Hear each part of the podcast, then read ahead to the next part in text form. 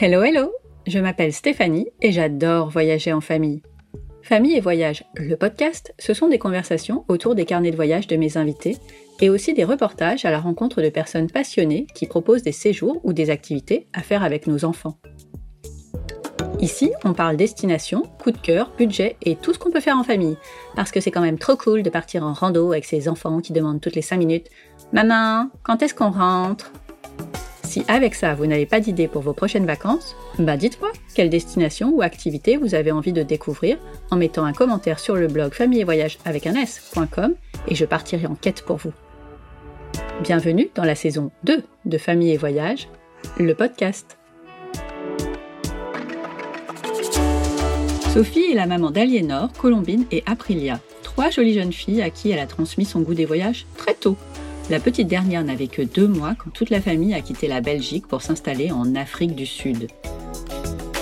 Après cinq années merveilleuses, ils sont partis en tour du monde pour huit mois, histoire de continuer de vivre de belles aventures. C'est là que j'ai rencontré Sophie, virtuellement, alors que nous étions en même temps en Polynésie l'été dernier. Nous aurions pu parler de ce tour du monde, mais elle m'a suggéré d'ouvrir un de ses carnets de voyage en Afrique. Et elle a eu tellement raison.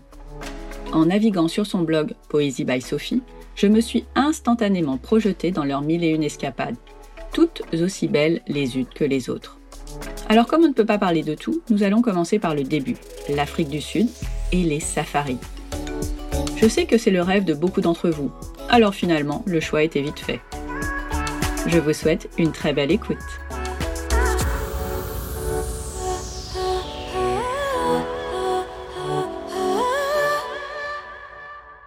Bonjour Sophie.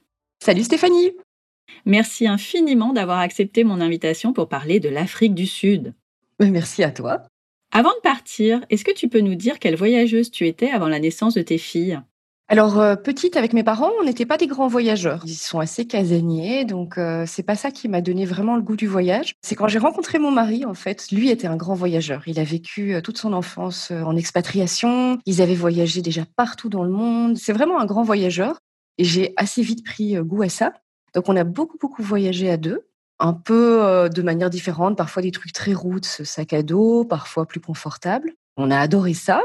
Et quand les enfants sont arrivés, on n'a pas vraiment voyagé avec eux au début on avait un peu peur, on n'était pas encore assez à l'aise pour le faire. Et puis, il faut dire que j'ai mes parents qui sont toujours très partants pour garder les enfants. Donc, en fait, on en profitait. et on continuait à faire des grands voyages, mais à deux. Donc, euh, sans les enfants. Et avec les enfants, on allait dans des trucs moins aventures. Et mhm. quand on est arrivé en Afrique du Sud, là, les parents étaient beaucoup plus loin. Et donc, on s'est retrouvés, en fait, à vivre toutes nos aventures avec les enfants. Et finalement, on a adoré ça et on s'est dit qu'on était bête de pas le faire plus tôt avec eux parce que les enfants suivent très bien. Ils se sont maintenant trois grandes voyageuses en partant euh, pour la plus petite dès l'âge de deux mois, euh, j'imagine qu'elle a pris le virus tout de suite. Ah oui, elle est née presque dans une voiture de safari, quoi. Donc, euh, donc elle, a l'habitude. pour quelle raison vous vous êtes expatriée en Afrique du Sud? Bah, C'est comme souvent, c'était pour le boulot de mon mari. Comme il adore ça, de voyager, qu'il avait vécu expat étant petit, c'était vraiment quelque chose qui l'attirait. Donc on savait que si l'opportunité se présentait, on allait accepter. On nous a proposé donc un poste à Johannesburg et on a très vite accepté en fait. On a trouvé que ce serait une expérience incroyable et voilà, on s'est lancé dans l'aventure. C'est un peu un saut dans le vide quand tu pars pour une première expatriation, mais on n'a jamais regretté. Hein. Et il y avait un temps donné dès le départ? Vous saviez que vous partiez pour un certain nombre d'années? Non, et en fait, c'était pas plus mal parce que justement, il était dans une boîte où ça bougeait beaucoup. Et donc, on aurait pu très bien ne passer qu'un an ou 18 mois. Et ce qui a fait que dès le départ, on a voulu en profiter un max. Donc, on s'est dit, on est là pour 18 mois, 2 ans, on ne sait pas. Mais profitons-en, quoi. Il faut qu'on voit un max de trucs. Et donc, on partait tous les week-ends, toutes les vacances scolaires on bougeait vraiment beaucoup, beaucoup. Et c'est comme ça qu'on a finalement presque visité tous les pays d'Afrique australe. On est finalement resté cinq ans, donc on a eu le temps de, tout visiter. Mais, euh, mais il y avait cette soif, en fait, de tout découvrir et c'était pas plus mal, en fait. Et est-ce qu'il y a eu un pays plus coup de cœur que les autres? Ah, Il y en a plein, plein, plein. J'ai l'impression, euh, oui. Bah, L'Afrique du Sud parce qu'on y vivait, donc euh, voilà, moi une partie de mon cœur est restée là-bas et on va en parler après, mais sinon dans les autres pays d'Afrique euh, australe, la Namibie est clairement un énorme coup de cœur parce que c'est vraiment une expérience dingue. C'est voilà, on est complètement perdu dans des paysages extraordinaires. Et sinon, le Botswana, pour vraiment la faune, la nature, c'est un des pays les plus sauvages qui existent encore, en fait. Ce pays est une réserve naturelle, en fait. C'est assez extraordinaire. Donc voilà, c'est un peu les coups de cœur. Mais on a adoré le Mozambique pour les gens, le Malawi. Enfin, voilà, on, en a, on, a, on a tout adoré, en fait. J'ai l'impression, oui. Quels étaient les avantages de la vie à Johannesburg? Alors c'est une vie euh, super agréable. C'est vraiment une qualité de vie hyper élevée. Euh, nous, on côtoyait beaucoup d'expatriés et euh, il y en a beaucoup qui avaient fait plein d'autres destinations avant. Et ils étaient tous d'accord pour dire que finalement, une expat en Afrique du Sud, c'est vraiment le top du top parce que Johannesburg, d'abord, le climat est dingue. Il fait bleu toute l'année, il fait bon, il fait jamais trop chaud, trop humide comme il peut y avoir dans certaines destinations. Donc c'est vraiment un climat super agréable. C'est une ville qui est euh, très agréable à vivre. On imagine une ville africaine un peu euh, bruyante, poussiéreuse. C'est pas du tout ça en fait. C'est une ville plutôt à l'américaine. Il n'y a pas beaucoup de grands buildings. Euh, mmh c'est plutôt une ville assez étendue, avec des quartiers résidentiels qui se mêlent aux bureaux, avec beaucoup de verdure. C'est une grande forêt en fait, Johannesburg. C'est fou. On n'imagine pas du tout ça. Non, on n'imagine pas du tout. Moi, c'est ce qui m'a frappé quand je suis arrivée là-bas. C'est vraiment une forêt en fait. Et puis partout, il y a plein de couleurs. Tu, tu vas à l'école, tu conduis tes enfants à l'école, tu, tu croises palmiers, jacaranda, bougainvilliers. Mmh enfin voilà, c'est vraiment très beau, toujours ce ciel bleu. Et puis en tant qu'expat et surtout dans, dans, ce genre de pays, tu as généralement une maison super agréable avec un jardin, avec une piscine, t'es aidé c'est un pays où on trouve tout par rapport à d'autres pays où tu peux être expatrié. Enfin, les supermarchés sont limite plus modernes que ce que tu peux trouver ici. Pareil pour les hôpitaux. Donc il n'y a pas cette crainte en fait de se retrouver dans un endroit. Surtout que moi je partais avec un, bébé de deux mois, donc mais oui. tu te demandes un peu où tu vas arriver, mais en fait tout est super bien organisé. Enfin voilà, ça, ça roule. Tu as tout ce qu'il te faut. Tu es bien encadré, tu es bien aidé. Donc c'est vraiment très agréable comme destination. Et ça a été du coup une vraie découverte ton mari n'y était jamais allé avant? Alors, je crois qu'il y était allé une ou deux fois pour le boulot, et puis de toute façon, il a été en repérage. Euh, donc, il faut savoir que quand tu pars euh, pour une expatriation, la plupart du temps, la société te paye un voyage de repérage pour voir si ça te plaît, si, si tu peux t'imaginer vivre là. Normalement, tu fais ça en couple. Et moi, j'étais enceinte de, de 7 mois. En plus, j'ai des grossesses très compliquées. J'étais alitée, tout ce que tu veux. Donc, moi, j'ai pas pu y aller. Je faisais confiance à Digo pour euh, faire le repérage. Donc voilà, lui, il y était allé une ou deux fois comme ça. Mais ça a été une vraie découverte. Oui, en tout cas, cette ville, moi, je m'attendais pas du tout à ça, vraiment pas. Ça aurait pu être l'inverse. Oui, ça aurait pu clairement être l'inverse. Euh, alors, je savais que le pays allait être génial, rien qu'au niveau justement des voyages, de tout ce qu'on allait pouvoir y faire. Après, clairement, ça aurait pu être moins confortable, moins facile. Mais quand, quand tu pars pour une expatriation, tu sais que c'est pas pour toute ta vie. Et donc, le but, c'est vraiment de prendre le bon de chaque destination. Et il y a toujours du bon dans une destination. Oui, donc, il faut, euh, c'est un peu le principe, parce que sinon, si tu vois que le côté négatif, il y en a toujours aussi. Bah, tu pars pas. Destination. Bah, tu pars pas, en fait. Hein. il faut sortir de sa zone de confort, en fait. Est-ce qu'il y avait quand même des choses que tu n'appréciais pas tant que ça à Johannesburg? Alors d'abord, il y a le, principal souci, on pense direct à ça, c'est la sécurité. Oui. Il faut savoir que Johannesburg a vraiment une très très mauvaise réputation. Donc quand, quand, on dit aux gens qu'on va aller vivre à Johannesburg, on voit les, les mines terrifié des gens qui nous disent mais c'est pas possible, tu peux pas emmener ta famille là-bas. Alors qu'en réalité, on vit vraiment très bien. il y a des mesures de, enfin, qu'il faut prendre, donc tu ne balades pas avec des, signes extérieurs de richesse partout. Quand tu dois aller quelque part, bah, tu repères un peu le trajet. Tu, tu te perds pas en voiture dans des quartiers où tu n'es pas censé aller. D'accord. Mais tout ça se fait franchement assez naturellement. Et en cinq ans, on n'a jamais eu aucun souci et je me suis jamais sentie mal à l'aise. J'ai jamais eu peur à un moment donné. Donc, franchement, on vit très bien avec ça. Quoi. Mais c'est le souci principal des gens. Voilà, c'est euh, ça, c'est clair et net. Pour le reste, franchement, on a quasi tout aimé de ce pays. Quoi. Après, c'est comme toutes les expatriations. Tout n'est pas facile. Euh, tu sors de ta zone de confort. Toutes les démarches qui peuvent te paraître complètement anodines euh, ici en France ou en Belgique, avoir Internet, euh, faire des, papiers, comprendre comment fonctionnent les assurances santé, tout ça, tout ça est chaque fois un parcours du combattant. Donc il y a toujours un challenge, mais une certaine fierté quand on y arrive. Parfois ça prend beaucoup de temps. voilà, c'est comme ça, mais c'est pas grave. Est-ce que les filles se plaisaient de la même façon dans cette nouvelle vie? Quand on est arrivé, euh, elles avaient 6 ans, 4 ans et 2 mois. Donc effectivement, c'est des âges différents. Alors, il faut savoir que l'Afrique du Sud, c'est vraiment le pays de l'enfant roi. Donc, euh, les enfants sont accueillis à bras ouverts partout. Les gens adorent les enfants. C'est assez impressionnant. Donc, euh, dans tous les restaurants, tu auras toujours un menu enfant. Un restaurant gastronomique dans les vignobles, tu auras un menu enfant, toujours. Tu auras toujours une table allongée, tu auras toujours, euh, s'il y a une petite plaine de jeux, il y a même souvent une nounou qui surveille les enfants. Enfin, donc en fait, c'est le, le, rêve pour les enfants. En plus, c'est un pays où tu vis beaucoup dehors. Elle terminait l'école à 2h30 elle rentrait, elle sautait dans la piscine. Donc, euh, franchement, c'est. Et puis le week-end, on allait faire des safaris. Donc, honnêtement, pour des enfants, c'est quand même. c'est pas trop pénible. Je pense que c'est peut-être plus difficile euh, d'y vivre quand on est ado. Parce que il n'y a pas du tout de transport en commun, il y a quand même des soucis de sécurité, donc tu laisses pas tes ados euh, traîner n'importe où. Forcément, oui. Tu vis ton adolescence différemment. Tu prends pas ton métro pour aller au cinéma rejoindre des copains, quoi. Ça, c'est pas, c'est pas ça qu'on fait là-bas. Donc tu vas chez les uns, chez les autres et tout ça. Mais donc en tant qu'adolescent, je pense que peut-être que tu peux un peu te sentir euh, trop étouffé. Oui, je comprends. Mais pour elle, c'était parfait. Si on, parle maintenant de, familles qui auraient envie de partir en, vacances en Afrique du Sud, quel serait le premier conseil que tu leur donnerais sur cette destination? Bah, avant de donner mon premier conseil, d'abord dire que c'est vraiment une super idée parce que c'est pour moi la destination famille. Mais c'est vrai, c'est vraiment. D'abord, je te disais bien, euh, c'est un pays hyper kids friendly, donc euh, les, enfants sont les enfants oui. Mais pour les familles, ce qu'il faut se rendre compte aussi, il y a vraiment des énormes avantages. Il n'y a pas de décalage horaire, ce qui est quand même important. Il y a une heure en hiver, donc c'est rien du tout, quoi. Pour rejoindre l'Afrique du Sud, c'est un vol de nuit direct, donc très facile aussi, quoi. Tu dors une nuit dans l'avion, tu arrives, tu n'as pas de décalage horaire. c'est pratique. Euh, c'est un pays aussi qui est euh, très facile à faire par soi-même. Donc, tu loues une voiture, tu peux faire un grand road trip toi-même, ce qui est quand même pratique avec des enfants. Je trouve surtout des jeunes enfants. Tu peux, quand tu es seul dans ta voiture, bah, tu t'arrêtes s'ils ont envie de manger. Tu, tu, tu peux t'adapter plus au rythme des enfants. Donc, c'est pour moi vraiment une super destination famille et puis une destination où on revient avec des étoiles plein les yeux. Il n'y a, y a, rien de, de, plus inoubliable pour un enfant que de faire un safari. Donc, euh, donc voilà, super idée euh, de partir là en famille.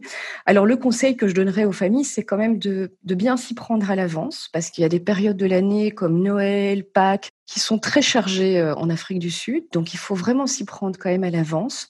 Et surtout bien réfléchir son, son projet de voyage, parce que le pays est très grand, il y a beaucoup de choses à faire.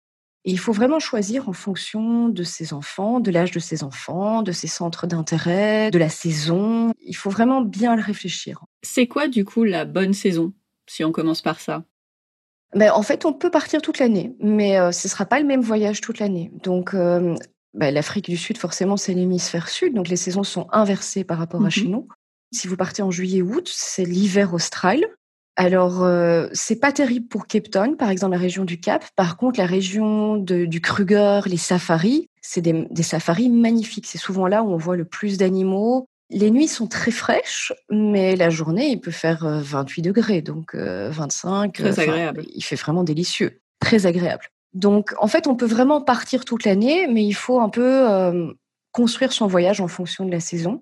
Juillet-août, l'avantage aussi, c'est que c'est la saison des baleines, donc c'est magnifique pour voir ça. Par contre, si vous partez par exemple à Noël, eh ben, là, la région du Cap, c'est absolument somptueux, c'est le plein été, enfin, c'est magnifique. Donc, on peut franchement partir toute l'année. Moi, j'aime bien les mi-saisons, j'aime bien euh, octobre euh, ou Pâques, c'est des, des bons moments pour partir aussi. Et quels sont pour toi finalement, par saison ou quelle que soit la saison, les incontournables, ce qu'il faut vraiment pas louper, et particulièrement pour un premier voyage alors franchement, la liste est longue. J'avais, j'ai écrit un article sur le blog rien que sur ça et je pense que j'en avais listé une vingtaine. Donc tu vois, je vais pas te faire la vingtaine. Bon, clairement, euh, si je dois dire deux incontournables, c'est évidemment un safari, ça c'est certain. Enfin, je veux dire, on vient pour ça, mais il y a plein de manières d'en faire, euh, il y a plein d'endroits différents. Ça, c'est sûr et certain. On va en parler après, je pense. Et aussi, non, Cape Town, donc la ville du Cap, euh, pour moi, est une des plus belles villes au monde. C'est une ville extraordinaire bah, par la nature qui l'entoure, en fait. C'est pas une ville extraordinaire par, par son histoire ou ses bâtiments comme, comme Paris. C'est vraiment la nature. Cette ville est englobée dans la nature. Tout autour, c'est il y a un cercle de montagnes autour du Cap mmh et la ville donne sur l'océan. Et puis c'est vraiment la pointe de l'Afrique. Donc c'est, enfin, c'est vraiment magique. Il y a une lumière très particulière qui est, qui est vraiment magnifique. Et il y a cette ambiance un peu surfeur, un peu détendue. Enfin, voilà, c'est une super ville. Et de là, il y a moyen de faire plein de choses. Il y a moyen d'aller voir les vignobles, il y a moyen d'aller voir les baleines, il y a moyen de faire des randonnées incroyables. Donc ça, c'est mon deuxième, euh, je dirais, mon deuxième incontournable. Combien de temps pour toi il faut rester, euh, en tout cas une première fois, en moyenne? Alors, Le rêve serait d'avoir trois semaines. Euh, ça, si tu fais un voyage de dingue. Après, la plupart des gens ont deux semaines et franchement, tu fais déjà un voyage magnifique en deux semaines. Il faut faire des choix, évidemment, parce que le pays est vraiment très grand. Mais de toute façon, même avec trois semaines, il faut faire des choix. Donc, voilà. Mais après, euh, tout est possible. Sur mon blog, j'ai justement écrit trois articles avec des idées chaque fois d'itinéraires, cinq itinéraires pour trois semaines à un mois en Afrique du Sud, cinq itinéraires pour deux semaines et cinq itinéraires pour huit à dix jours. C'est parfait pour essayer, tu vois, de, rentabiliser un peu le temps et pour donner des idées d'itinéraire. Et donc, franchement, tout est possible, mais deux semaines, c'est vraiment top. Tu l'as dit tout à l'heure, on peut très bien le faire par ses propres moyens. Même sur une première fois, tu penses qu'on peut s'en sortir sans agence? Il y a deux choses. Il y a sans agence et puis par ses propres moyens sur place en roulant avec sa voiture et tout ça. Donc, euh, d'abord, au niveau moyen de transport, c'est vraiment un pays que tu fais en road trip toi-même. Donc tu loues une voiture, parfois tu dois prendre un avion interne si tu veux rejoindre une autre région du pays parce que c'est vraiment grand. Mais c'est vraiment un pays facile, les, conditions euh, routières sont excellentes, tu, euh, c'est bien indiqué. Bon, l'idéal c'est de parler un petit peu anglais parce que c'est plus simple. Mais euh, voilà, c'est vraiment un pays facile à faire en autonomie. Et ça, je trouve que c'est vraiment bien à dire parce que c'est pas le cas de toute l'Afrique du tout. Euh, des, pays comme le Botswana sont magnifiques. On peut partir avec son 4x4 et tout, mais je trouve que pour une première fois, c'est franchement déjà aventureux, quoi, parce qu'il faut savoir rouler sur du sable, sur machin. En Afrique du Sud, c'est pas c'est pas le cas. Donc c'est vraiment facile à faire en autonomie. Après la question de l'agence que tu posais, euh, bah, en Afrique du Sud, tu peux réserver toi-même, il n'y a aucun problème, comme la plupart des pays en fait, hein, si tu es un peu débrouillard que tu aimes ça. Après, franchement, moi je trouve que, que ça a vraiment un intérêt de prendre une agence. Moi, j'ai euh, deux, trois agences que je conseille vraiment, certaines qui sont basées, c'est des Français basés en Afrique du Sud ou des Belges, qui connaissent mais super bien le pays et qui, qui connaissent des petites guest houses de charme, des trucs super en fait. Et franchement, même moi quand j'y vivais, souvent je passais par eux parce que au final, ils avaient même des prix dans certains endroits que moi je pouvais pas avoir en réservant toute seule. Donc le budget au final était le même que si je réservais moi-même. Tu gagnes du temps et ils ont des bonnes adresses. Tu gagnes franchement du temps. Et puis souvent, voilà, pour les gens qui sont un peu plus stressés, c'est quand même très rassurant. Les gens parfois euh, qui réservent eux-mêmes leurs vacances, ils n'imaginent pas les distances en fait et le temps. On prévoit trop de choses au programme, alors que quand on est sur place, on sait que pour traverser telle région du Kruger, il faut 4-5 euh, heures de route et qu'il faut pas trop charger et tout ça. Donc voilà, pour tout ça, et puis pour, pour l'aide, pour l'assistance, je trouve que c'est utile. Et si les gens cherchent des agences de confiance, ils peuvent toujours m'envoyer un mail. Moi, je suis ravie de conseiller telle ou telle agence où je sais à 100% que c'est des gens qui vont vous faire un voyage super, quoi, et, et flexible et tout ça. Donc voilà. Est-ce qu'il y a un type d'hébergement justement particulier à privilégier où on trouve de tout et ça dépend de l'endroit finalement? Exactement, on trouve de tout et vraisemblablement sur un voyage en Afrique du Sud, vous allez faire plein de sortes d'hébergements différents. Par exemple, si vous allez au Cap, eh ben, vous pouvez tout à fait passer par Airbnb. Il y a des maisons à louer ou des appartements à louer, mais adorables, super bien décorés, hyper design, vue sur la mer, enfin des trucs de fou. Donc on peut passer par ce genre de, trucs à mmh louer, euh, Airbnb. Il y a pas mal de guest house de charme, ça c'est vraiment sympa, où on a quand même euh, aussi un contact avec les proprios et tout. Euh, il y a aussi tout ce qui est lodge de luxe, évidemment, auquel on pense, la tente de safari Out of Africa, mais bien sûr, ça il y a aussi, bon, c'est un certain budget évidemment. Et alors il y a tout ce qui est euh, rest camp. Donc les rest camps, c'est les, les campsites, les campings. Alors camping, c'est pas les flots bleus, hein, c'est un peu plus sauvage évidemment. Euh, qui sont parfois à l'extérieur, mais parfois à l'intérieur des parcs. Donc, ils sont généralement en Afrique du Sud. C'est pas le cas dans d'autres pays d'Afrique. En Afrique du Sud, quand ils sont à l'intérieur des parcs, comme à l'intérieur du Kruger, ils sont protégés. Donc, ça veut dire qu'il y a une barrière tout autour. Donc, les enfants peuvent jouer dans le campsite sans qu'on ait peur qu'un lion arrive. C'est pas le cas au Botswana, par ah. où il faut vraiment faire ah, attention. ça, ça fait pas rêver, là. Il y a des mesures en tout cas à prendre et il faut être prudent, mais euh, on l'a fait aussi et c'est génial aussi. Mais euh, dans le Kruger, par exemple, en Afrique du Sud, là, il y a quand même euh, des, barrières tout autour. Mais donc, c'est Rest Camp, il y a des zones de camping. Donc, vous pouvez venir avec votre matériel de camping que, vous avez loué pour le voyage. Il y a très souvent des bungalows, des cottages à louer ou parfois même des tentes à louer. Ce qu'on appelle du self-catering, ça veut dire c'est juste le logement seul, vous amenez votre nourriture. Généralement, sur, sur l'endroit du, du il y a un petit restaurant, souvent même un, une épicerie, euh, des choses comme ça, quelques services qui sont proposés. Et ça, c'est vraiment la manière dont les Sud-Africains voyagent. Il y en a partout, dans tous les parcs. C'est très raisonnable comme budget. Et ça permet vraiment de découvrir en autonomie les parcs avec sa propre voiture. Donc vous êtes dans le Kruger avec votre propre voiture et vous logez le soir dans un cottage, dans un rest camp. Et c'est comme ça que les, Sud-Africains voyagent. Et donc c'est une super solution en famille et super solution pour réduire le budget aussi. J'imagine que c'est moins coûteux que, que, des lodges de luxe. Et ça n'a rien à voir. En faisant des, des compromis, tu peux réussir à faire, voilà. Tester les deux, quoi. C'est ça qui est sympa. À part les safaris, même si euh, c'est vraiment le cœur d'un voyage en Afrique du Sud, est-ce qu'il y a d'autres activités qu'on peut faire en famille et qui sont vraiment incontournables aussi? Alors moi, on a adoré les randonnées euh, en Afrique du Sud. Il y a plein d'endroits où en faire et c'est vraiment chaque fois dans une nature mais éblouissante. Il y a par exemple le Drakensberg, il y a le Cederberg, il y a euh, il y a vraiment beaucoup d'endroits comme ça qui valent le coup et c'est de, tous les niveaux. Hein. C'est pas, il faut pas être des grands marcheurs euh, spécialement. On l'a fait avec des jeunes enfants. Donc ça, c'est vraiment euh, une des activités que je conseillerais. Et alors une activité un peu plus originale, mais que nous on a beaucoup pratiqué, c'est qu'on aime bien les chevaux, l'équitation. Même si euh, moi je, je, suis nulle, hein, j'ai aucun niveau, j'ai jamais fait de cours, hein, donc j'ai juste pas peur, on va dire. On a fait des safaris à cheval, et ça c'est vraiment génial aussi à faire, même en famille. C'est complètement inoubliable. Alors, c'est dans des réserves où il n'y a pas d'animaux dangereux. Donc, c'est plutôt une immersion dans la nature, mais on est à cheval et on croise des girafes, des zèbres. Enfin, voilà, ça, c'est. Euh, génial. c'est encore une autre manière de découvrir cette, euh, cette faune sud-africaine et euh, c'est quelque chose d'assez inoubliable. Et c'est vraiment accessible même quand on n'est pas un cavalier émérite. Oui, tout à fait. C'est même débutant. La plupart du temps, c'est des, des chevaux, en fait, ils se suivent les uns les autres. Et nous, euh, dans, notre famille, donc on est cinq, dont deux qui sont des très bons cavaliers, mon mari et mon mmh aîné. Et alors, euh, mes deux plus jeunes et moi, on est franchement plus des, pas débutantes, mais enfin voilà, on n'est pas, on n'est pas des grandes cavalières. Et donc souvent, on partait à cinq, et il y avait deux personnes qui nous encadraient, et puis on se, on scindait le groupe, et euh, Diego et Aliénor partaient à deux faire des galops, donc des choses un peu plus niveau un peu plus élevé. Et nous, on continuait. Tranquille au pas, ou voilà, tranquillement. Est-ce qu'il y a des choses qu'il faut vraiment pas faire? Alors, euh, des choses qu'il faut vraiment pas faire, euh, je dirais, bah, d'abord au, euh, niveau sécurité, il y a des endroits où il faut pas aller, donc ça, il faut se renseigner un peu à l'avance, mais en, soi, vous n'avez aucune raison d'y aller, c'est pas sur les chemins touristiques, enfin mmh. voilà.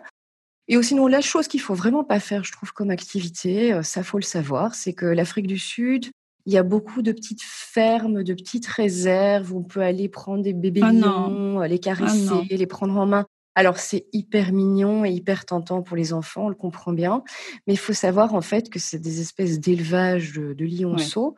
Et ces lionceaux n'ont aucune chance de terminer euh, en liberté après dans des parcs, contrairement à ce qu'on va toujours vous dire à l'entrée de, la petite ferme. Généralement, en fait, ils sont après envoyés dans des fermes pour être chassés. Oh. Donc, il y a encore beaucoup de chasse en Afrique du Sud. Et quand je parle de ces fermes-là, c'est pas du tout la chasse au sens noble du terme. c'est des chasses de trophées, c'est-à-dire que la plupart du temps, le lion est drogué, se trouve dans un enclos et simplement il est vraiment tiré juste comme mmh. ça, quoi. Enfin, c'est donc voilà, c'est très tentant ces petites fermes où en un coup on peut voir tous les animaux, en plus les toucher, mais honnêtement, il faut pas le faire, pas conseillé. Et je trouve en plus que c'est c'est bien d'expliquer ça aux enfants. Mais oui, voilà, leur dire, ben nous, on va pas aller là, je sais que tu aurais bien aimé, mais on va pas y aller parce que... Et ils comprennent tout de suite, même à 4 ans, ils comprennent. Il faut vraiment expliquer pour qu'il y ait de moins en moins de gens qui fassent ça. Il faut leur montrer le film euh, Mia et le lion blanc, je sais pas si tu l'as vu. Ah non, je l'ai pas vu. Ben voilà, c'est un beau film. Ça se passe en Afrique du Sud avec une actrice sud-africaine. Et ça parle justement de ce genre de ferme. C'est, une petite fille qui, se prend d'amitié pour un lion. Et en fait, elle découvre qu'il va être envoyé dans ce genre d'endroit. Et ça, explique bien. D'accord. On a parlé rapidement de, de sécurité, on l'a dit pour Johannesburg. Est-ce que sur l'Afrique du Sud en général, il y a quand même des mesures de sécurité euh, à prendre en compte? Alors, il y a toujours des mesures de sécurité à prendre en compte, je dirais surtout dans les villes, que ce soit Johannesburg ou euh, le Cap. Donc, quand vous vous promenez, ben voilà, pas de, grands bijoux, euh, mettez votre euh, téléphone dans votre sac. Mais honnêtement, on se balade complètement librement. C'est, je dirais qu'il y a moins de mesures de sécurité que quand on va à Rio ou dans d'autres villes d'Amérique du Sud. Dans le reste du pays, honnêtement, euh, voilà, 99% des, des, gens sont hyper accueillants, vont vous aider partout. il n'y aura aucun souci en fait en prenant votre voiture, en partant dans les parcs de safari. Il n'y a vraiment aucun souci. Pour les touristes, euh, la plupart du temps, il n'y a aucun souci de sécurité. Qu'est-ce qu'on mange en Afrique du Sud? Ah ben, on mange super bien en Afrique du Sud, euh, donc ça c'est une bonne surprise, surtout que les restos sont pas du tout chers, donc euh, voilà, c'est toujours agréable. une des, des, choses les plus typiques, c'est le braai. Alors le braai, c'est le barbecue sud-africain. Ça vous y achèterait pas. Euh, euh, c'est vraiment euh, une culture en soi. Donc pour eux, c'est vraiment très très important. Tous les week-ends, il y a un braille organisé. Les gens se baladent avec des petits barbecues dans leur coffre. Et même quand ils sont en safari, par exemple dans le parc Kruger, il y a des endroits où tu peux t'arrêter pour faire ton petit barbecue, quoi. Donc à midi. donc tout le monde fait des barbecues tout le temps. Il faut dire que la viande est super bonne. Et donc voilà, ça c'est vraiment pour eux quelque chose de très important. Et en fait, c'est lié aussi, ils adorent le camping en Afrique du Sud. Ils voyagent beaucoup comme ça. Et c'est lié à cette culture du camping. Donc il y a des livres de cuisine, des émissions de cuisine consacrées au braille et à tout ce que tu peux faire en camping euh, ah sur ton feu de camp. Quoi. C'est une institution. Ouais, exactement.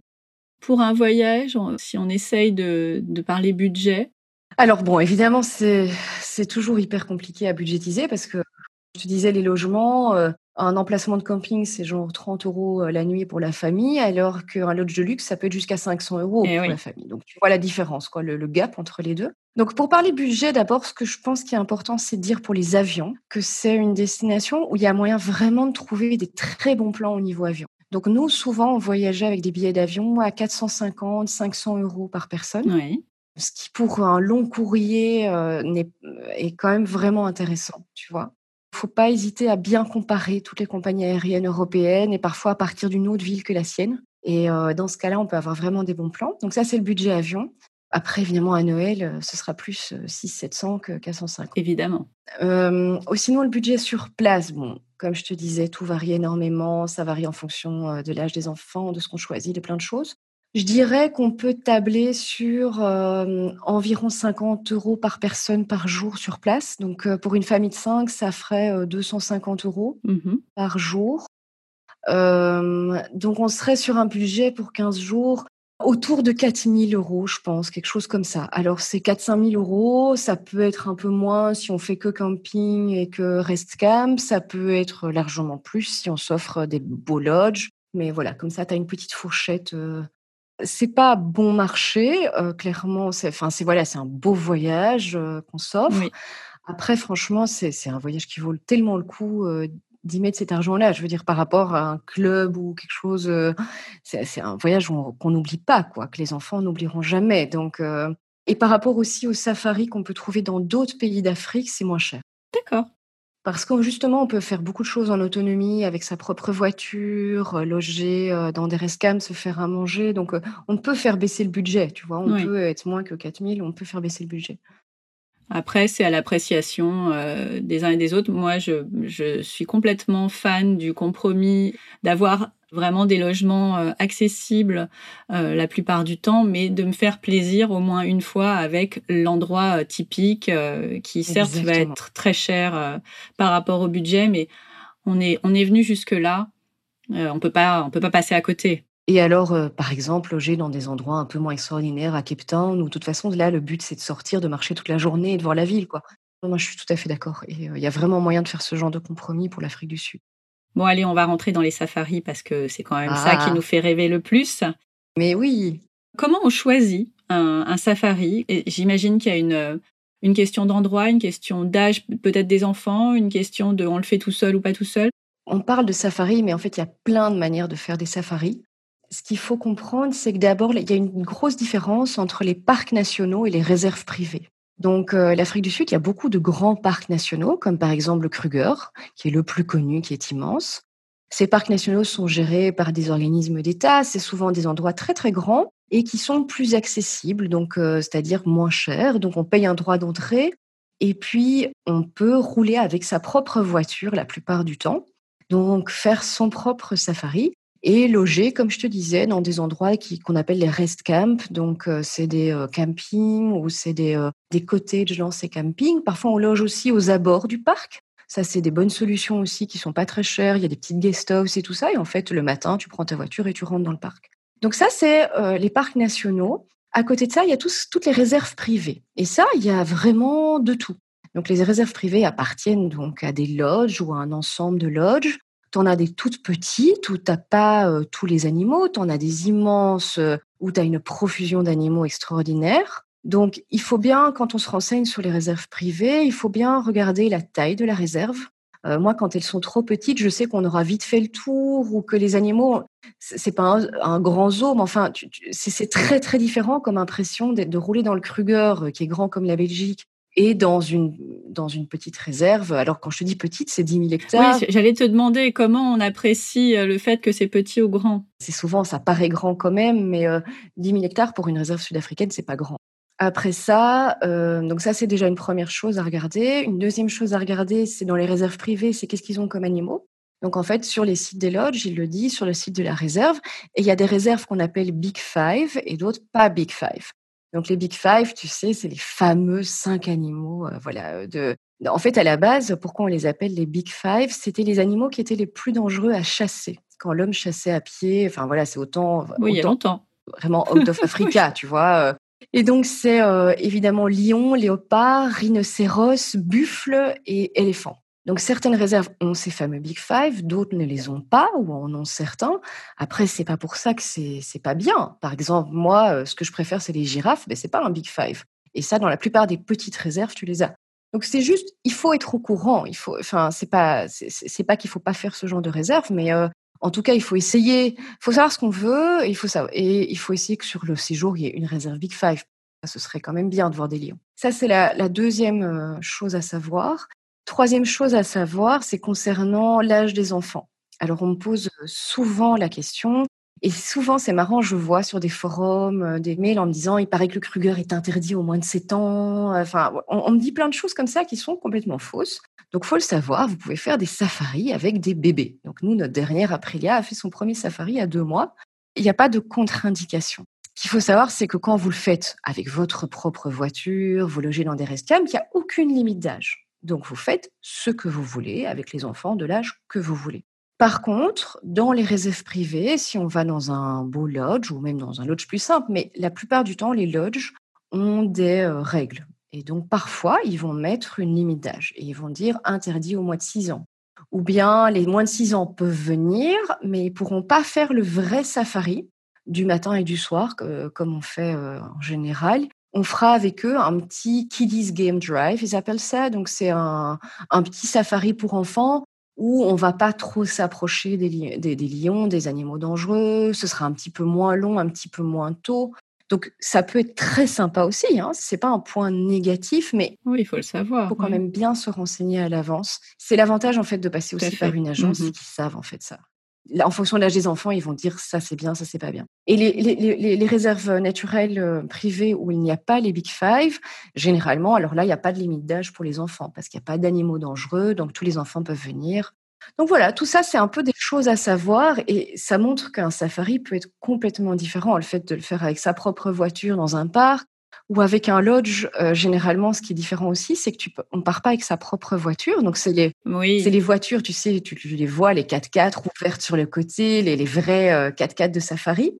Et on part avec un ranger qui, euh, qui nous montre plein de choses. C'est assez différent du coup. C'est complètement différent. Et moi, je conseille toujours aux gens de faire les deux.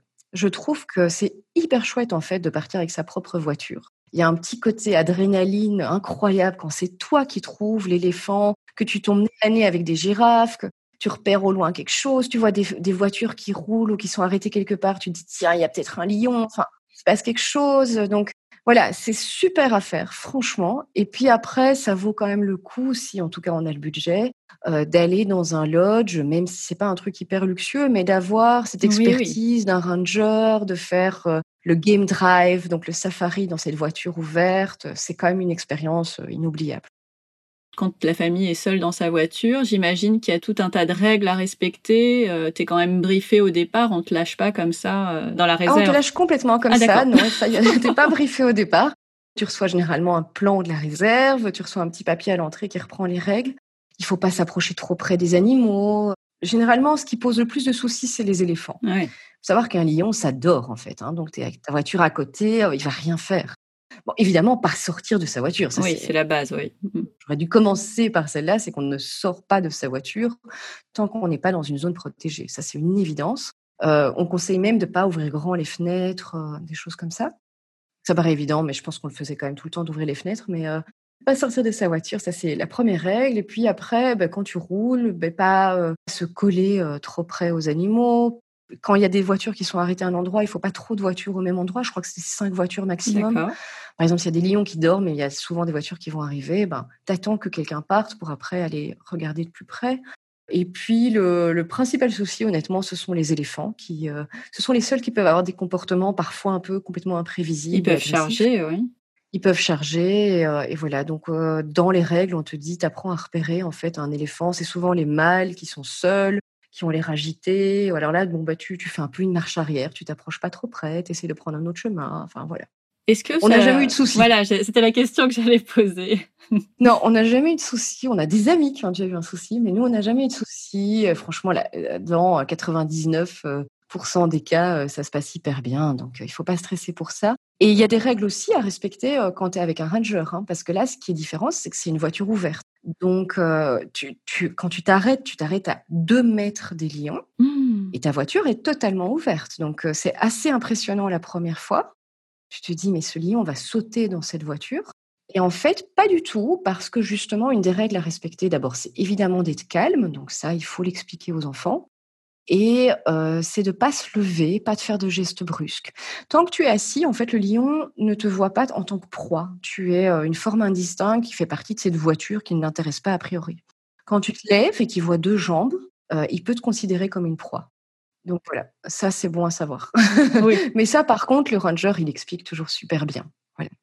Et là, je reviens sur l'âge des enfants. donc, je te disais, on peut faire des safaris à tout âge, ça, il n'y a pas de problème. Mais par exemple, avec des jeunes enfants, un bébé, à la limite, euh, ça dort pas mal pendant, pendant le safari. Ça, c'est tout à fait faisable. Bercé dans la voiture. Voilà. Quand Aprilia avait deux mois, donc elle était en porte-bébé et on était dans une voiture ouverte et on s'est arrêté près des lions, près des éléphants. J'ai même allaité à côté euh, des rhinocéros. enfin, en fait, il y avait aucun souci parce que c'était, elle était tellement petite que c'est assez gérable. Je dirais que l'âge un peu compliqué, c'est l'âge où les enfants comprennent pas qu'ils doivent être calmes à certains moments. Donc, euh, entre un an et trois ans, je pense que c'est l'âge un peu le plus compliqué. Dans ces cas-là, honnêtement, je trouve que c'est mieux d'être dans sa propre voiture. Parce que là, les vitres sont fermées. Si tu fais du bruit, il n'y a aucun souci, en fait. L'enfant peut gigoter, peut faire du bruit. Il va quand même être super content de voir euh, les lions, les éléphants et tout ça, mais au moins, il n'y a pas un risque. Alors que dans une voiture ouverte, c'est pour ça que les lodges mettent des, limites d'âge. Gérer un enfant de deux ans est quand même plus compliqué. On l'a fait plein de fois, hein, mais euh, voilà, c'est quand même un peu plus compliqué, quoi, un peu plus sport. Vous l'avez fait plein de fois parce que vous étiez sur place. Je pense que les gens qui euh, vont en vacances 15 jours ne vont pas y aller avec des bébés ou des enfants vraiment trop petits. Alors, il y en a, euh, mais qui font pas le Kruger. Voilà. En fait, ceux qui partent avec des jeunes enfants, c'est vraiment une super destination avec jeunes enfants. Généralement, ils font le sud du pays. Euh, la région de Cape Town, tout ça, c'est super kids-friendly. Et de ce côté-là, il y a des petites réserves privées où il n'y a pas toujours les Big Five, qui sont pas toujours, euh, tu vois, c'est pas aussi sauvage que, que le Kruger. Et là, généralement, les lodges mettent des choses en place même pour les jeunes enfants et tu peux y aller avec des plus jeunes enfants. Donc ça, c'est bon à savoir, c'est que des, familles avec des enfants de 2 ans, 3 ans, moi je leur conseille plutôt de faire que le sud du pays. Euh, et ils feront déjà un superbe voyage avec des petits safaris, avec tout ça, mais euh, ça sert à rien de partir une semaine dans le Kruger à l'aventure avec des enfants de 2 ans, je pense. Combien de temps on passe dans, une réserve ou dans un parc? Alors euh, là, ça dépend vraiment des goûts. Il y a des gens qui, au bout de 2-3 jours, ça leur suffit, parce qu'en fait, c'est assez répétitif, même, même si en fait c'est toujours différent en fonction de ce que tu vois. Mais donc tu roules, tu vois des animaux. Donc il y a des gens au bout de deux jours, ils en ont un peu marre, deux, trois jours. Euh, nous, on adore, donc on pourrait passer beaucoup plus de temps. Je dirais pour moi, l'idéal, c'est sur ton voyage, au minimum de prévoir euh, deux nuits en réserve privée et deux nuits en self-drive. Donc ça veut dire avec ta propre voiture dans un grand parc national. Ça, c'est pour moi le minimum. Donc, y consacrer quatre jours. Après, euh, si on fait plusieurs régions du pays, c'est peut-être refaire ça à un autre endroit, tu vois, faire, euh, faire en tour six jours de safari, quelque chose comme ça. Sur 15 jours, faire six jours de safari, je pense que c'est, pas, c'est déjà pas mal. Et, et, ce qu'il faut savoir aussi, c'est que parfois tu ne vois rien. donc euh, c'est le jeu. Il faut bien expliquer aux enfants, c'est pas un zoo. Donc euh, bon, Si tu es dans une réserve privée et que tu es un bon ranger, il va toujours trouver plein de choses à raconter aux enfants. Il va s'arrêter, il va montrer les empreintes, il va montrer des toiles d'araignées géantes. C'est l'aventure. Plein de choses, les antilopes. Enfin, il y a, y a, plein de choses à expliquer. C'est rare que tu ne vois rien du tout, mais c'est vrai que c'est pas un zoo et qu'il y a des jours de chance, il y a des jours de malchance et parfois il y a des jours de incroyables, quoi, où c'est le festival. Euh. Et quand tu pars avec un ranger, en général, ça dure combien de temps? Alors les journées sont assez, euh, assez euh, pas minutées, mais enfin assez organisées. Donc généralement, quand tu es dans une réserve privée et que tu fais des safaris avec un ranger, tu te réveilles très tôt, donc ça faut le savoir. Tu oublies ta grasse matinée. Euh, tu te réveilles, bah, il est 6 heures, quelque chose comme ça. Et tu pars avant le petit déjeuner. Donc généralement, ils te servent un café, quelque chose. Et puis tu pars tout de suite. Il fait presque encore noir. C'est assez, c'est génial comme ambiance. Et tu vois vraiment le soleil se lever sur la, la savane. Donc c'est c'est franchement magique. Moi, c'est un de mes moments préférés en safari. Et c'est là que les animaux sont le plus actifs, le matin et le soir. Donc c'est pour ça qu'on part très tôt le matin. Et tu pars généralement, ça peut, euh, c'est entre deux et trois heures, je dirais, de, safari le matin. Oui. Et donc tu rentres, il est déjà 9 euh, heures, quelque chose comme ça. Et là, ils te servent un petit déjeuner droit, généralement. Pendant le game drive du matin, généralement, il y a toujours une pause où on s'arrête. Et alors, le ranger te sert du café, du thé, du chocolat chaud en plein milieu de, voilà, de la savane. Et euh, c'est absolument magique avec quelques biscuits, quelques cookies. Euh. Puis là, tu as une longue, un long moment dans la journée, un peu plus euh, relax. Tu peux faire une sieste, tu peux te détendre à la piscine s'il y a une piscine. Parfois, ils proposent des petites activités pour les enfants, des choses comme ça. Et tu repars pour le safari, le game drive de l'après-midi, généralement vers 4 heures, plutôt en hiver. Ça dépend un peu quand le soleil se couche. Et là, ce sera de 4 à 7, quelque chose comme ça. Quoi. Donc, euh, c'est le, safari du soir. Et la même chose, donc plus ou moins 3 heures. Et au milieu de ces 3 heures, le ranger va s'arrêter, généralement un super beau point de vue. Et tu vas avoir l'occasion de prendre euh, un apéritif, un verre de vin ou de gin ou euh, de jus d'orange avec des choses à grignoter devant le soleil couchant. Enfin voilà, ah, c'est absolument magnifique. Et voilà, c'est très organisé comme ça. C'est un game drive le matin, un game drive le soir. Et au milieu, c'est un peu une journée relax. Quand tu es avec des jeunes enfants, le mieux, c'est de leur faire faire quand même une sieste parce que c'est des journées quand même fatigantes. Tu te lèves tôt, tu roules pas mal, mais tu roules avec cette voiture ouverte, donc tu es complètement, euh, ça te vide l'esprit comme ça. Moi, je trouve que c'est un côté magique. Et quand tu fais des safaris avec ta propre voiture, ben là, en fait, c'est toi qui décides. Tu fais absolument ce que tu veux. Après, c'est conseillé, c'est ce que la plupart des gens font, c'est quand même de partir tôt. Rarement 11 heures. En fait, l'heure du midi, les animaux, ils dorment, ils se cachent. Hein. donc, euh, tu pars quand même tôt puis tu t'arrêtes, tu pique-niques, tu continues encore un peu, et puis tu t'arrêtes au rest camp, et là, tu, parfois, tu montes ta tente, ou tu déposes tes affaires dans le côté, tu vas te baigner s'il y a une piscine, ça dépend ce qui est bien, alors dis-moi si je me trompe, c'est de commencer euh, dans un parc avec euh, un ranger et ensuite plutôt de le faire tout seul parce que tu auras déjà vu déjà comment ça se passe et, euh, et tu, tu, sais à quelle heure. Tu auras déjà plein d'infos. Voilà. Et, tout à fait. Après, l'envers, c'est sympa aussi parce que tu commences, alors tu fais crescendo, tu vois, tu termines par le truc le plus dingue, c'est avec le ranger. quoi. Donc, ah, d'accord. Les deux sont, sont bien. C'est quoi votre top 3 le Kruger, voilà, le Kruger, ça c'est certain. Je vais pas dire spécialement mon top 3, euh, mais trois réserves qui me tiennent à cœur, on va dire. Euh, ben, le Kruger, voilà, c'est mythique, c'est immense. Tu pourrais passer dix jours à le traverser, à loger tous les jours dans un camp différent. C'est vraiment magnifique, c'est vraiment très sauvage. Le nord du Kruger est complètement différent du sud du Kruger. Le nord, c'est tout des baobabs et tout ça, alors que le sud, pas du tout. Donc vraiment, le Kruger, pour moi, c'est complètement mythique. Et alors, tu as le Kruger et le grand Kruger. Ce qu'on appelle le grand Kruger, c'est toutes les réserves qui sont tout autour du Kruger. Oui. Euh, donc, c'est un écosystème vraiment incroyable. Alors ça, c'est vraiment pour moi la, voilà, le, le, top en Afrique du Sud, très certainement. Ensuite, pour moi, une réserve qui me tient vraiment à cœur et qui est un très bon plan avec les enfants, c'est le Pilanesberg. Alors, c'est la réserve qui était la plus près de Johannesburg. Donc, euh, on faisait deux heures de route, on y était. Donc, on pouvait vraiment y aller sur le week-end ou même pour une journée. Parfois, on roulait, on faisait toute une journée de safari, on revenait le soir. C'est comme un petit Kruger. Donc, c'est magnifique. Tu roules avec ta propre voiture aussi, même s'il y a aussi des beaux lodges, il y a les deux. Et l'avantage pour les enfants, parce que ça c'est une question dont on n'a pas parlé encore, c'est qu'il n'y a pas de risque de malaria. Ah oui, effectivement. il faut savoir qu'en Afrique du Sud, il y a quelques endroits où il y a un risque. Alors c'est toujours un risque faible. C'est pas comme euh, d'autres pays, euh, Botswana, Mozambique, où le risque est nettement plus élevé. Mais c'est vrai qu'il y a un risque quand même. Euh, par exemple, le Kruger, il y a un faible risque, surtout en été austral, de malaria. Donc, normalement, tu te protèges, tu prends soit des médicaments, En tout cas, tu fais très attention. Donc, il y a des parents qui viennent avec des enfants plus jeunes qui n'ont pas envie de prendre ce risque-là.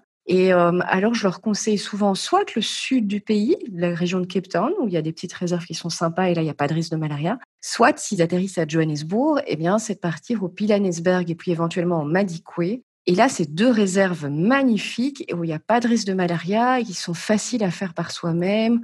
Enfin, le, le Pilanesberg, le Madikwe, c'est beaucoup plus lodge de luxe. Et euh, donc voilà, nous, on y est allé, mais énormément. Et les paysages sont vraiment beaux. Il y a plein d'animaux. Euh. On s'est retrouvé très souvent seul avec notre voiture sur un espèce de petit sentier avec 30 euh, éléphants autour de nous. Donc, c'est vraiment magique. Quoi. Ah ça a l'air. Donc, ça, voilà. Et alors, t'en dire une troisième? Oh là là, j'ai fait tellement de réserves privées magnifiques. Mais une qu'on a vraiment adorée, qui est dans le sud du pays, elle s'appelle Samara. Et euh, c'était surtout magnifique parce que c'était un projet extraordinaire. Donc c'était c'était des gens qui ont décidé d'acheter toutes des terres agricoles et de recréer une réserve en replantant toutes des plantes indigènes de la région qui avaient disparu, en, en faisant une réintroduction de toutes des espèces qui avaient aussi disparu. Et euh, ils ont vraiment réussi quelque chose mais d'extraordinaire. Et c'est magnifique, c'est magnifique comme endroit et les paysages sont dingues. Et ça, ça a dû prendre un peu de temps pour mettre tout ça en place. Ah oui, oui, énormément. C'est le genre de projet qui, qui, qui, dure dix ans. Quand nous, on y est allés, ils venaient d'introduire des éléphants et maintenant, ils ont introduit des lions aussi. Comment on introduit des animaux? On va les chercher dans d'autres réserves? Comment ça se passe? Exactement. Tu vas les chercher dans d'autres réserves. Alors, il y a tout un espèce de marché, en fait. marché pas au sens péjoratif du terme, hein, il y a des spécialistes des réintroductions animalières. C'est quelque chose qui est très important pour eux.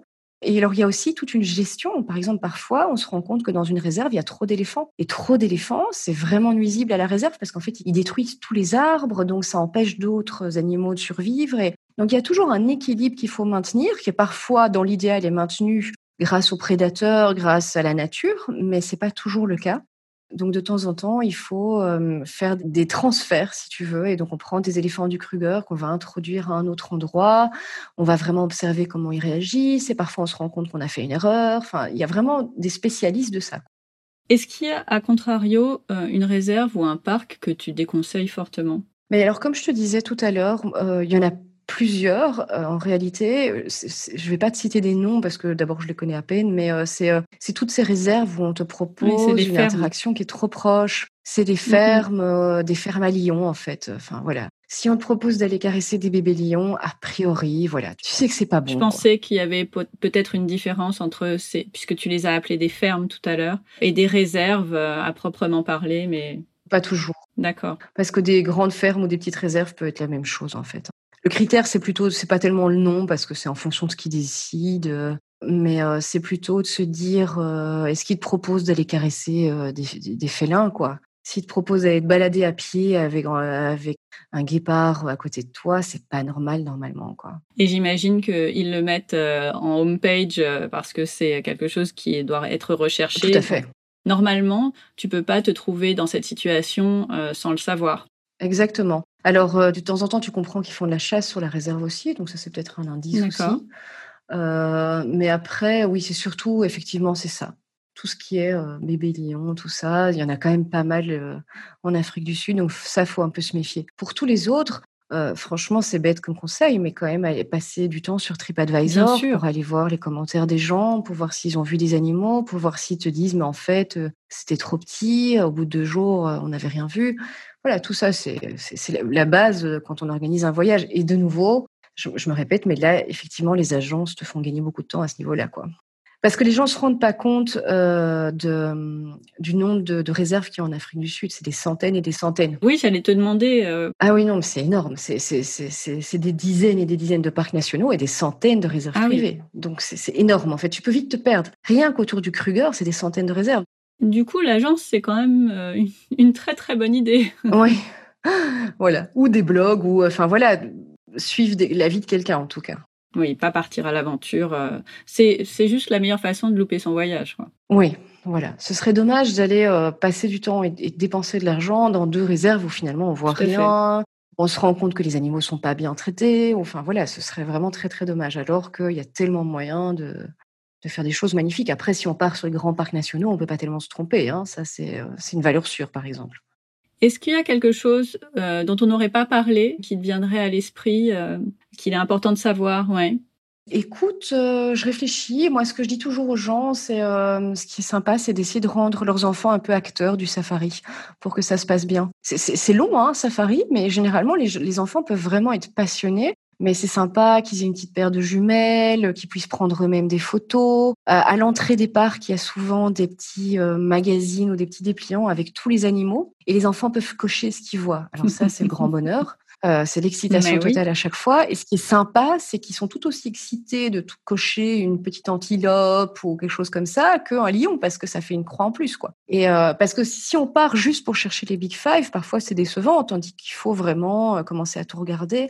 Euh, leur montrer des documentaires animaliers avant de partir, euh, leur acheter un petit livre, des c'est pas sorciers, de regarder des choses sur le sujet, comme ça les rendre. Oui, il faut préparer. Il faut préparer, et alors euh, je trouve que ça se passe super bien. Moi, je prends toujours avec moi un petit jeu, tu vois, même dans les game drive avec les rangers, j'ai toujours avec moi un ou deux Playmobil ou quelque chose, parce que parfois, pour la plus jeune, c'était un peu long, et donc tu lui sors son petit jeu, et donc pendant pendant trois quarts d'heure, elle sera dans son monde imaginaire avec son Playmobil euh, et euh, elle sera un peu dans sa bulle. Donc voilà, mais ça c'est comme pour un peu tout, tu vois. Euh, voilà, et on me pose souvent la question des valises qu'on prend avec soi. J'ai fait tout un article là-dessus où je liste exactement ce qu'on prend avec nous en safari. Donc ça, ça peut être intéressant pour les gens s'ils veulent aller voir sur le blog. Mais en gros, tu, tu, tu fais pas un défilé de mode en safari. Tu prends quelque chose de confortable, des couleurs plutôt sombres ou neutres pas être en rose fluo, tu dois pas être euh, en tenue de ranger.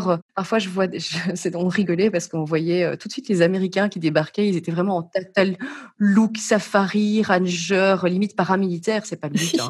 tu peux être euh, vraiment confortable, normal, un jeans, un t-shirt, un sweatshirt mais euh, disons des couleurs plutôt neutres et euh, plusieurs couches. Ça, c'est la règle de base pour moi en safari, c'est que tu pars le matin, il fait parfois très froid, surtout si on part en juillet-août. Alors là, les nuits, on part, il gèle parfois, hein. donc c'est vraiment, il faut euh, la doudoune, le bonnet, les gants. Ah le lodge te fournit parfois des grosses couvertures, des ponchos, des bouillottes. Enfin voilà, on part bien équipé. Et puis au fur et à mesure de la journée, il fait jusqu'à 25 degrés, donc faut pouvoir enlever voilà, faut pouvoir vraiment mettre et enlever des couches, ça c'est la règle de base.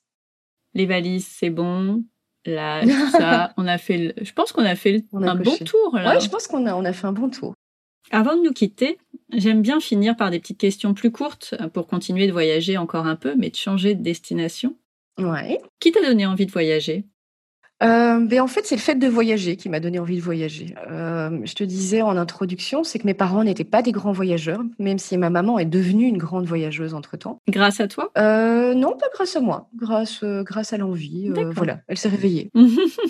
Mais c'est clair qu'ils sont venus plein de fois en Afrique du Sud et tout, donc ça, ça a joué aussi. Avec mon, mon, mari, sans doute, lui, oui, était plus grand voyageur que moi, donc ça m'a déjà donné envie de le suivre. Et puis, en plus je voyage, au plus j'ai envie de voyager, en fait.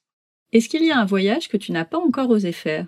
Alors, j'ai pas eu tout à fait l'occasion de le faire, mais un voyage qui me fait un peu plus peur que d'autres, c'est que je rêve de découvrir l'Inde. Eh oui. Et c'est vrai que ça me fait un peu peur, surtout en famille. Euh, mais voilà, les conditions sanitaires, je sais que c'est, généralement une grande claque euh, et que soit on adore, soit on déteste. Euh, j'ai l'impression que je vais adorer. Mais voilà, c'est, c'est un voyage que j'ai pas encore vraiment tout à fait osé faire. Est-ce qu'il y a un voyage que tu as regretté avoir fait? Alors pas beaucoup. Je dirais que les, deux fois où j'ai regretté, enfin pas tout à fait regretté, mais euh, où je suis revenue pas avec un pas sereine, avec un goût amer. Ces deux voyages, j'appelle ça maintenant des voyages un peu consommation. C'est-à-dire, en fait, c'était un voyage, je me souviens, j'étais crevée.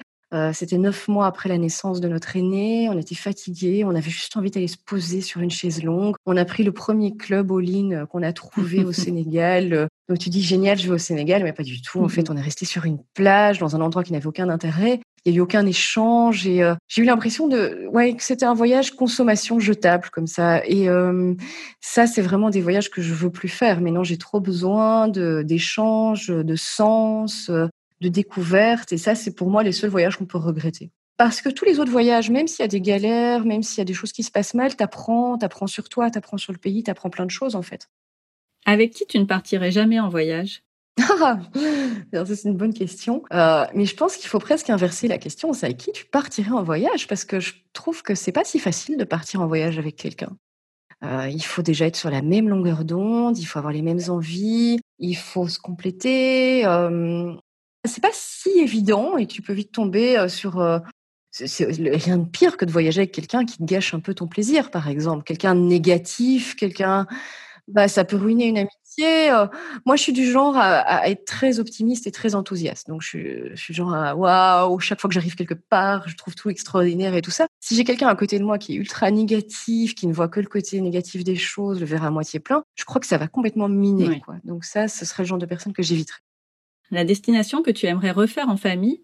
Alors, en général, je dis en France, mais euh, peut-être en Belgique Bah, en Belgique, tu sais, c'est tout petit. Hein, euh, la Belgique est une destination en soi. Donc, mais en France, mais je connais bien la France en fait. Euh, en France, euh, en France, en fait, on allait chaque été avec mes parents et puis même depuis qu'on est marié avec mon mari, mes, mes beaux-parents sont dans cette région-là aussi. C'est la Provence en fait. Donc moi, tout le Luberon, tous les petits villages, Roussillon, Gordes, Ménherbe, Opède, Goult, tout ça, c'est vraiment ma Madeleine de Proust. Je pense que je les connais tous par cœur. Je connais chaque petit marché, chaque petite randonnée, chaque petit village et j'adore. quoi. C'est vraiment un des endroits qui m'apaise le plus au monde. Et donc euh, ça, c'est euh, un endroit où je pense qu'on reviendra toujours parce que c'est notre cœur y est aussi. Et à l'étranger? Bah, l'étranger, on attend qu'une chose, c'est de retourner en Afrique.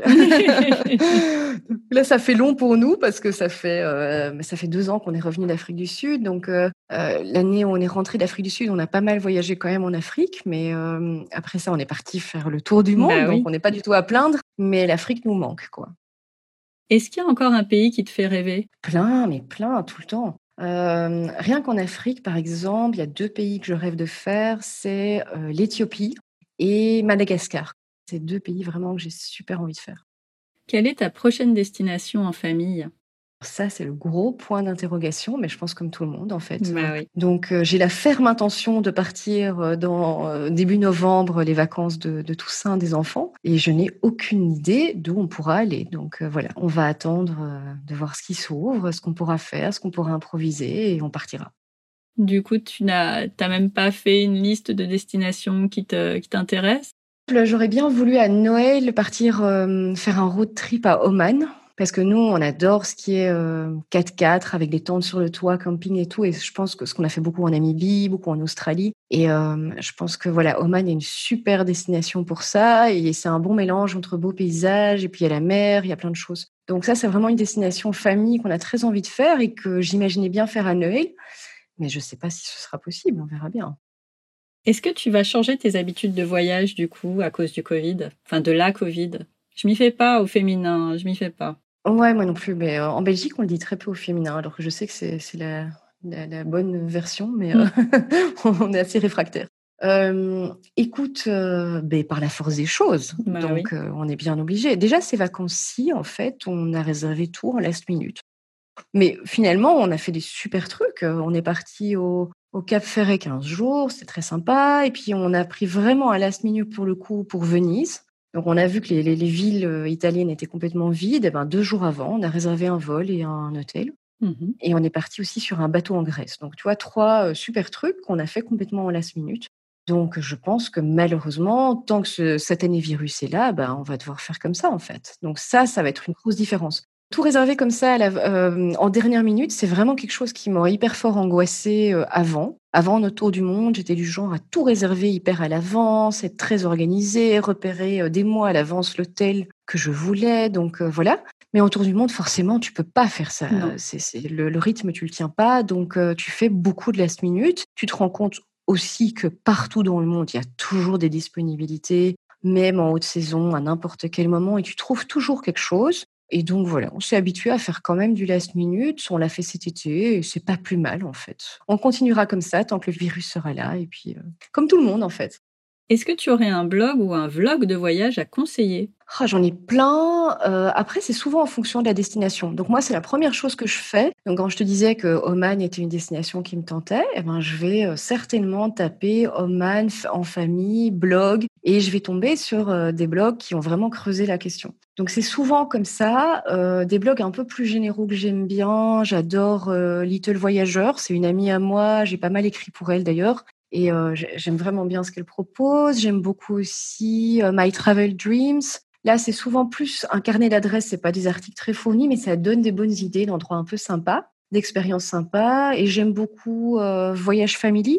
qui est très connu. Mais là, ce qui est sympa, c'est les expériences des familles, justement. Bah, je suis certaine que sur Roman, par exemple, et là une famille qui est partie ou deux familles qui sont parties, qui racontent leur itinéraire, leur budget et tout. Donc, c'est assez complet.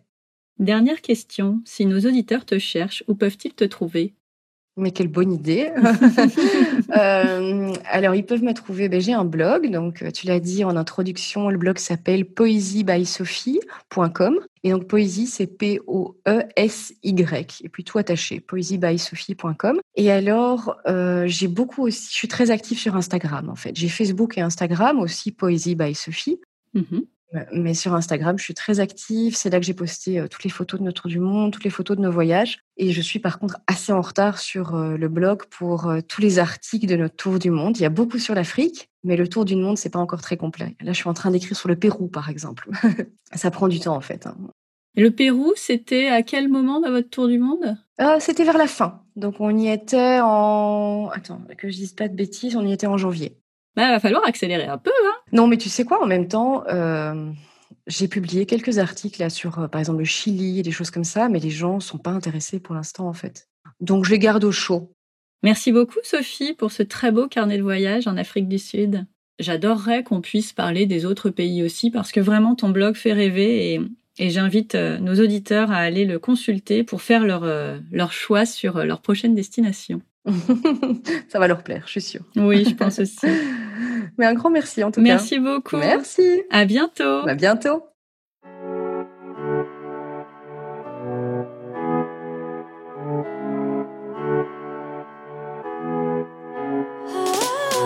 Merci d'avoir écouté cet épisode jusqu'au bout. Si cette conversation vous a plu, dites-le moi en mettant un commentaire sur Apple Podcast. Pour ça, rien de plus simple. Il suffit d'aller dans l'application, puis sur Famille et Voyage, le podcast, de cliquer sur S'abonner, puis de descendre tout en bas, cliquer sur la cinquième étoile, puis rédiger un avis. Un immense merci à celles et ceux qui prendront quelques secondes pour le faire, car c'est la seule façon de donner de la visibilité au podcast. Si vous n'avez pas tout noté, pas de panique toutes les informations sont dans les notes de l'épisode sur le blog famille et voyage avec un s.com slash podcast. Vous avez des questions? Un récit de voyage à raconter? Un invité à proposer? Dites-le moi de la même façon sur le blog famille et voyage avec un s.com slash podcast. À la semaine prochaine pour un nouvel épisode. D'ici là, prenez soin de vous, inspirez-vous et créez-vous de chouettes souvenirs en famille.